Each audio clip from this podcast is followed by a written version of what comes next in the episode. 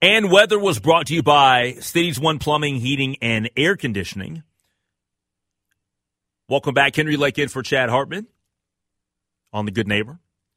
It's time to check in with friend of the show, one of the best segments that we have here on the station, whether it's on my show or Chad Hartman's show.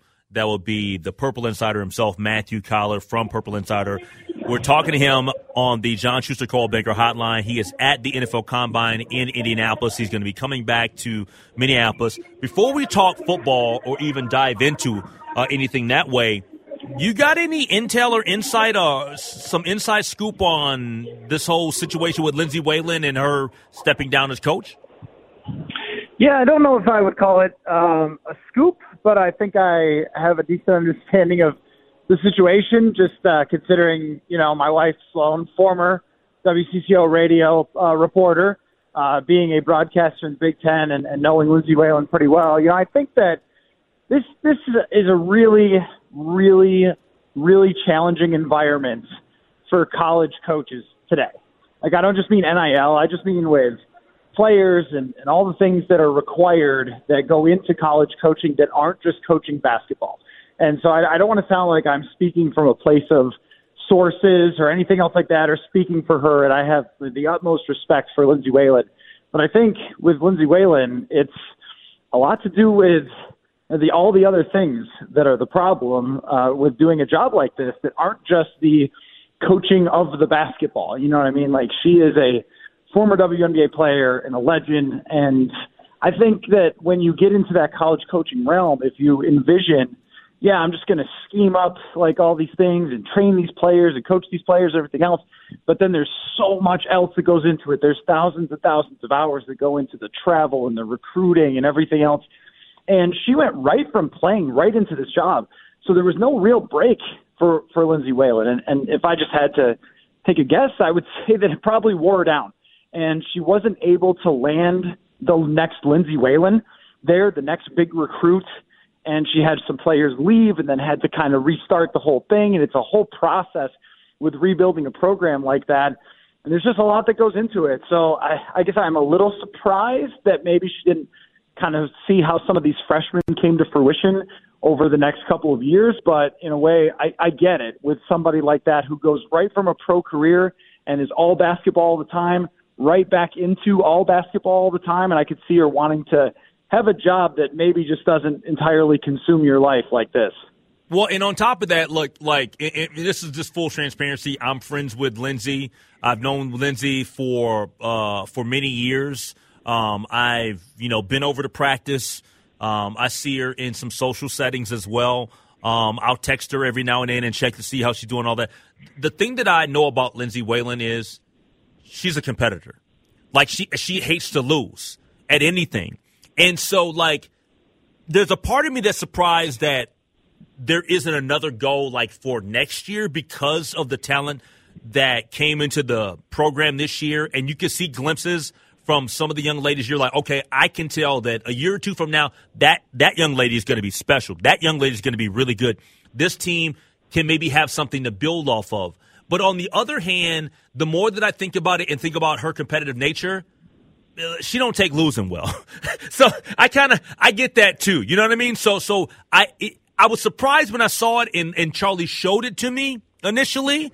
I was surprised, but the more that I think about it and just the lack of success that she's had in Dinkytown, just uh, in terms of um, coaching on the bench, because she's had a ton of success as a player.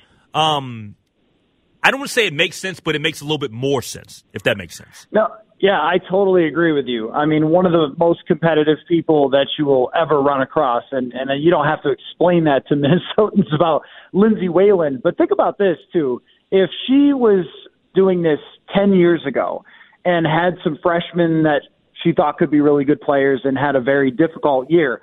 Well, you could look forward and say, all right, well, this player is going to turn into this, and this player is going to turn into that.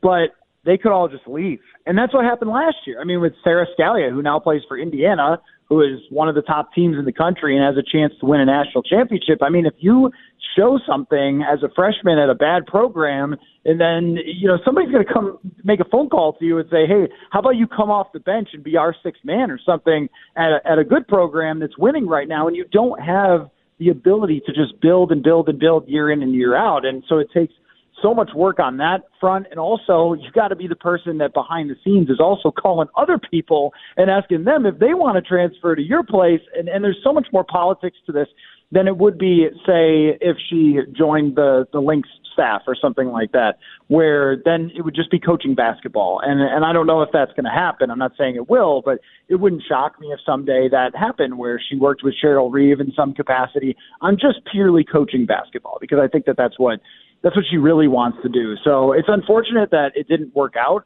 with her because it's just the perfect thing to have the former player who made that program once upon a time. Uh, but at the at the same time, I just see all the other moving parts that maybe when you take the job and think about like the landscape has even changed so much in five years. That's been a big discussion here in Indy about how the college landscape has changed so much. When she took the job, it really wasn't like this exactly, and it has just changed everything about how college coaches need to approach what they do. And uh, you know, I think that you know maybe maybe it's the right time to to move on for somebody who wants to take that on. Yeah. All right, you are in Indianapolis at the NFL Combine.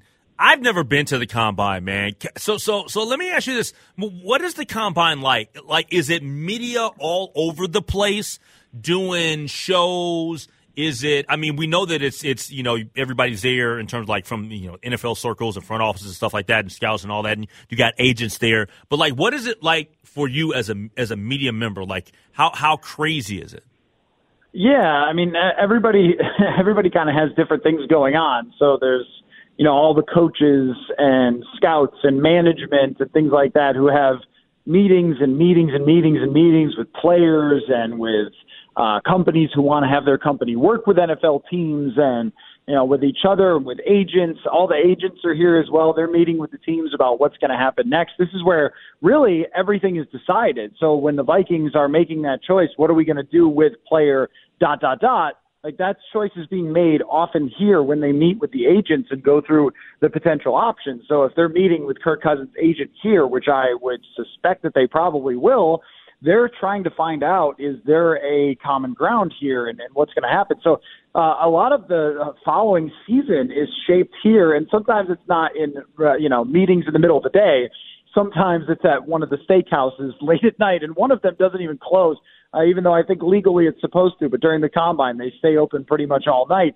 Um, and there's a lot of NFL people who meet up there and have these discussions that are going on about you know trades and deals getting done and stuff behind the scenes. So that's kind of cool to see.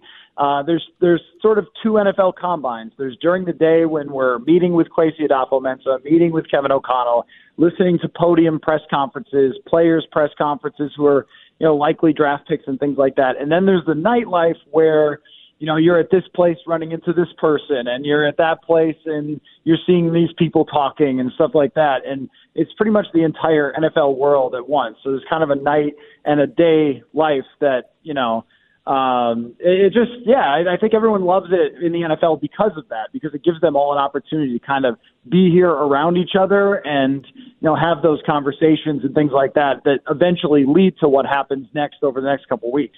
Talking to Matthew Coller, Purple Insider here on the on the uh, the Good Neighbor News Talk 830 WCCO Henry Lake in on the Chad Hartman Show. And correct me if I'm wrong. Uh, regardless of compensatory picks, the Vikings have four draft picks, right? In, in this year's draft. Uh, yeah. Is it four? Is it five? I, I it's think, not many.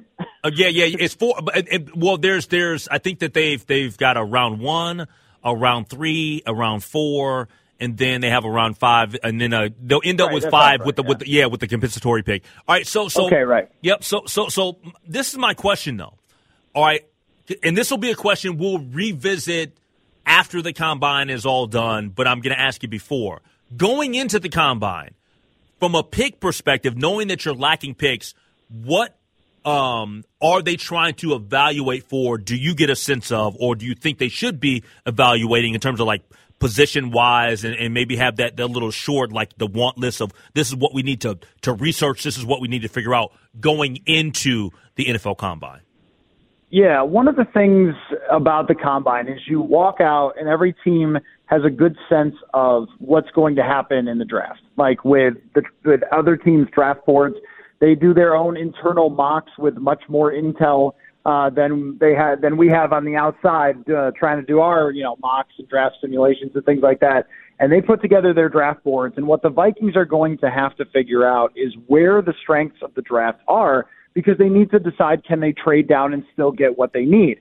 Uh, uh because when you have so few draft picks, how do you get more? It's only by trading down. But we saw last year they traded so far down from you know the top of the draft where they could have taken maybe Jameson Williams or Kyle Hamilton, all the way to number 32 where they take Lewis Cine. That's a long way to go down the draft board without getting a next year's first. Usually that's what comes along with it, and maybe they didn't balance that in the best way that they that they should have.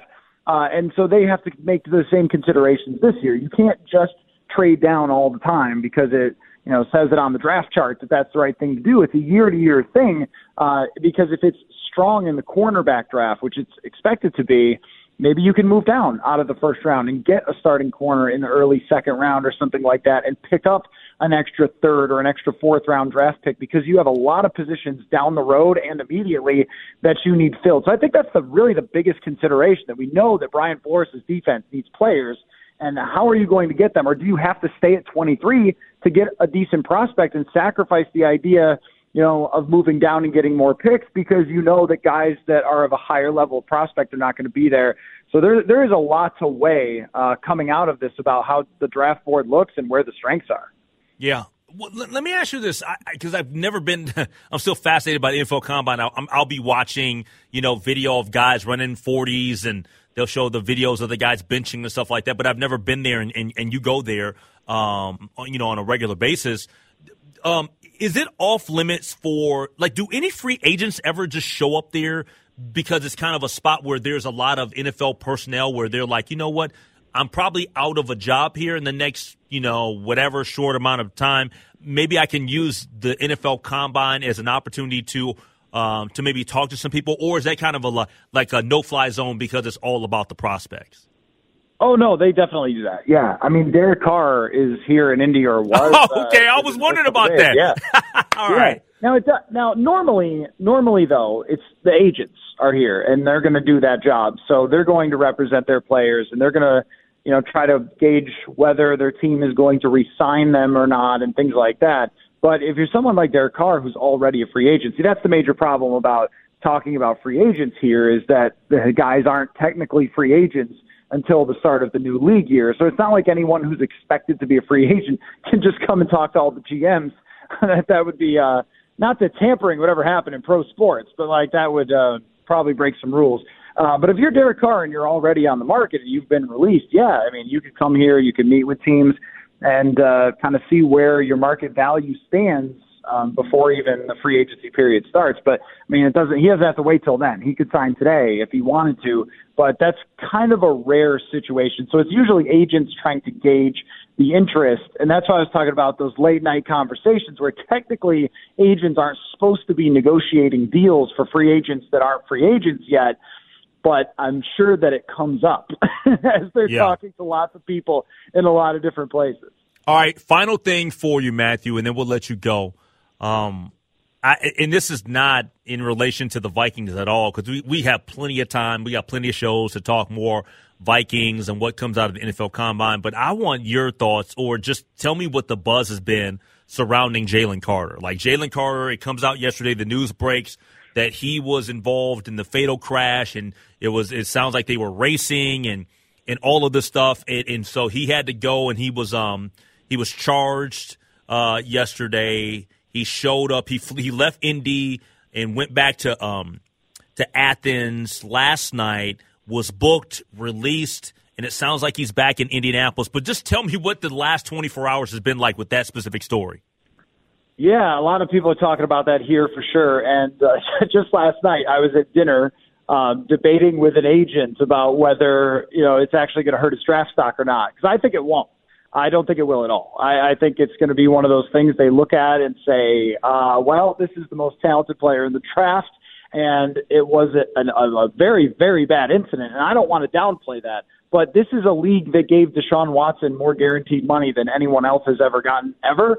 So I don't know that they care a lot about this. I mean, it's if it's a if it was a thing that they thought was going to be chronic or that was going to happen all the time in the NFL. But I think for a lot of teams, you sort of shrug your shoulders and you say poor judgment and you draft him anyway, which is I, I think that's the most likely scenario. But it's in I guarantee you, in every one of those restaurants I described, like people are talking about that and debating whether that's actually going to matter or not. I I, I would tend to lean toward it probably won't, uh, considering some of the other things that players have done uh, over the years and things like that. I mean, I I tend to think that uh, this will sort of blow over because it it isn't like a felony or something. If it's just a couple of misdemeanors, and again, I'm not downplaying what actually happened. I'm only saying from the NFL viewpoint. Uh, I don't even know if you really red flag that. The only thing that might be a red flag, though, is that it, it blindsided everybody, and that's what teams and agents don't like. And if he knew that that was coming and didn't tell anyone, now that could actually make some teams say, you know what, we're going to draft a couple other guys because we're really concerned that he's just not even going to be like honest with us if something happens. So I, you know, I, I can't say for sure, but most people I've talked to kind of felt like I don't think it's going to destroy his draft stock. Yep. Hey Matthew, man, always a pleasure to have you on the radio, and safe travels back from Indy. All right, thanks a lot, Henry. Appreciate oh, it. All right, take care. That's Matthew Coller joining us here on the Good Neighbor. All right, we'll break, come back, wrap up the hour next.